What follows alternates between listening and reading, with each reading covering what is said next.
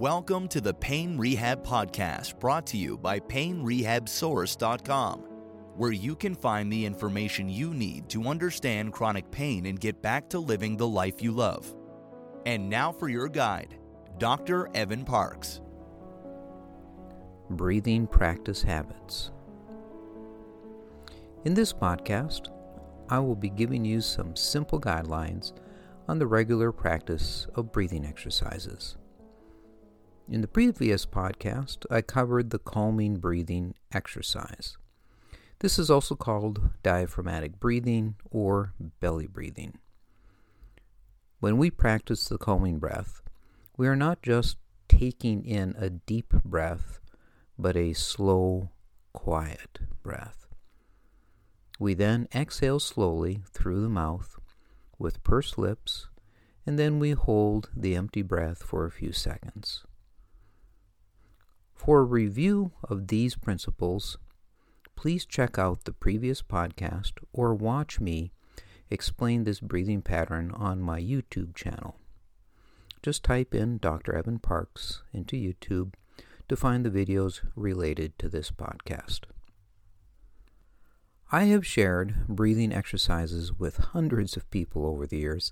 I just want to share some of the basics of what it takes to make calm breathing a daily habit in your life. The biggest mindset shift that people need to make when practicing the calming breath is to do the exercise on a regular basis at set times of the day for set lengths of time. When people say, Oh, I'm going to try to fit it in, I know that they probably are hoping that they're going to be able to do it, but most people who try to fit it in just don't make it a regular habit. The other mistake that people make in using the calming breath is to practice it only when they're flared up with pain. As I've mentioned in other podcasts, when we do this, the breathing exercise and pain itself can become linked together in the brain, so that when the person practices breathing, it actually flares up their pain. We don't want that to happen. Here are some of the basics of creating a new healthy habit in your life. First, habit formation needs to start with small, manageable tasks. If you try to start off with 30 minutes of breathing exercise each day, you might do it once or twice, but then not have the time to keep this habit up. Most people do not have the willpower to sit down for 30 minutes every single day and do a breathing exercise. Plus, we do not need to practice that long to benefit from it.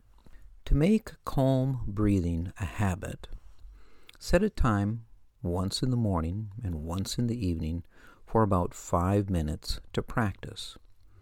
Secondly, make sure you are in a quiet, undisturbed place. A huge part of the breathing exercise that benefits our mind and body is focused attention. You cannot focus your attention if the TV is on, if people are talking around you, or your dog or your cat is bothering you. You need a quiet place.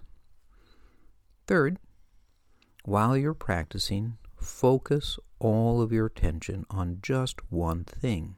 There are three simple ways to practice this. First is to just focus your attention on your stomach as it moves.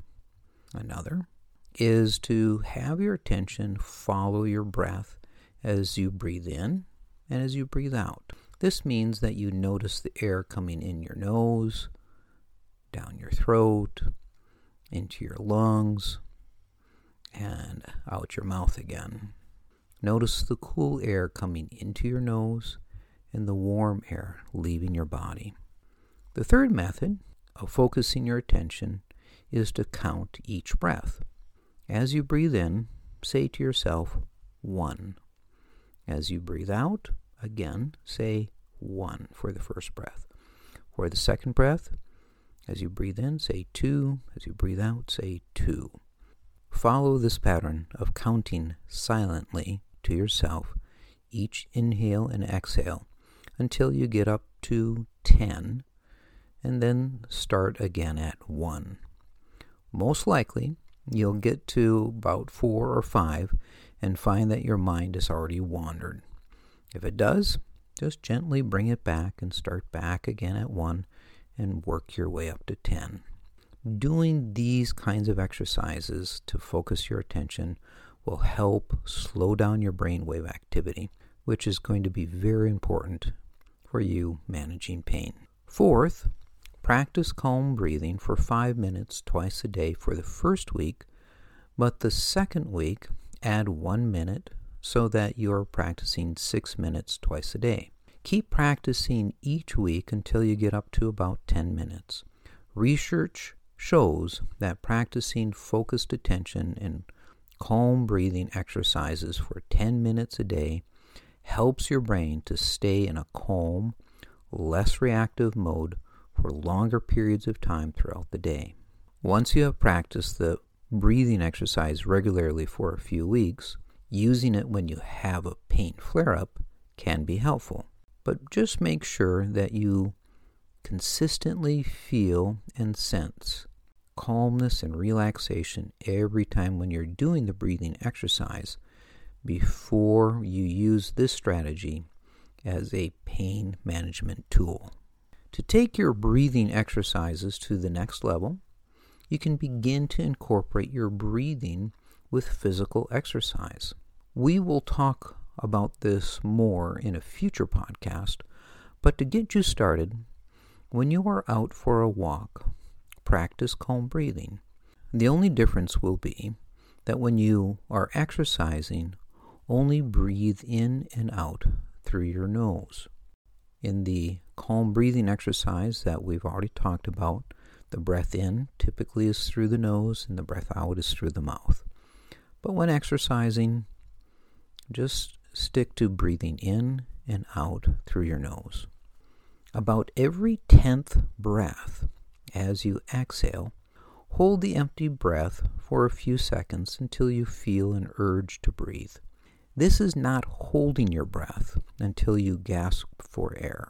Instead, you are just testing to see how long you can hold an empty breath until the urge to breathe shows up. You should be able to breathe normally and resume your breathing pattern once you inhale.